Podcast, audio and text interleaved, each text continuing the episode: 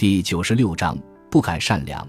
这些年来，诸如群众袖手旁观、歹徒作恶、路遇事故、见死不救一类的现象屡见报道，关于国人道德水平急剧下降的叹息亦不绝于耳。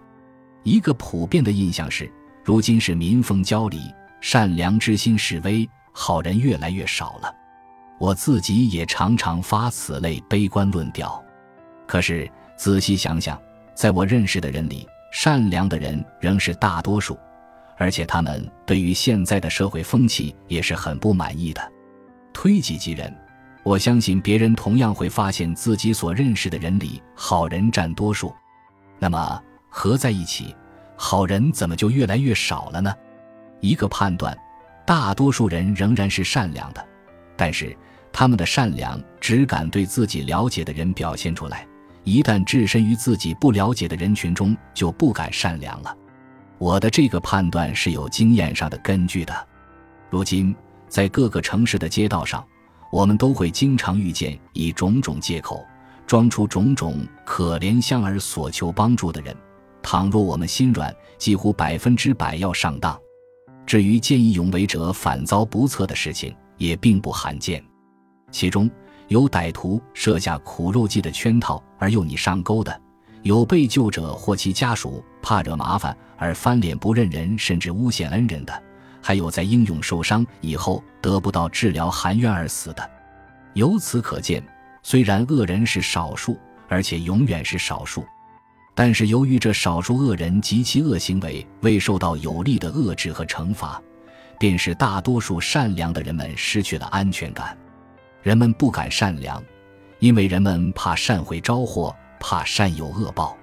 当不敢善良成为一种普遍的心态时，表现出来的便是普遍的冷漠。这是真正可怕的。在这种普遍的冷漠中，恶势力就愈加猖獗，善良的人们就愈加失去了安全感，形成了恶性循环。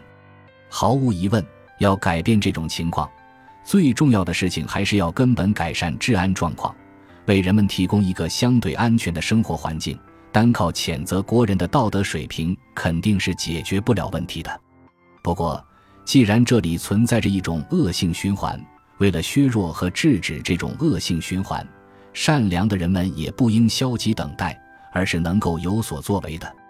我不主张他们丧失对恶势力的警惕，营造一种自欺欺人的安全感。事实上，这也办不到。我主张善良的人们记住两点：第一，世上的确有恶人和骗子，我们要小心不上了他们的圈套；第二，世上大多数人仍是和我们自己一样的善良的人，我们不能把大多数人都看作恶人和骗子。提醒后面这一点是必要的，因为治安状况的不良时，我们常常忽略或忘却了这一点。记住这一点也是重要的。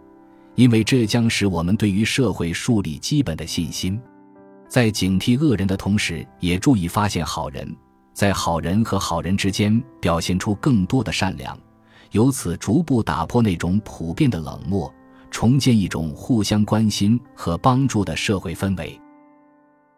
感谢您的收听，本集已经播讲完毕。喜欢请订阅专辑，关注主播主页，更多精彩内容等着你。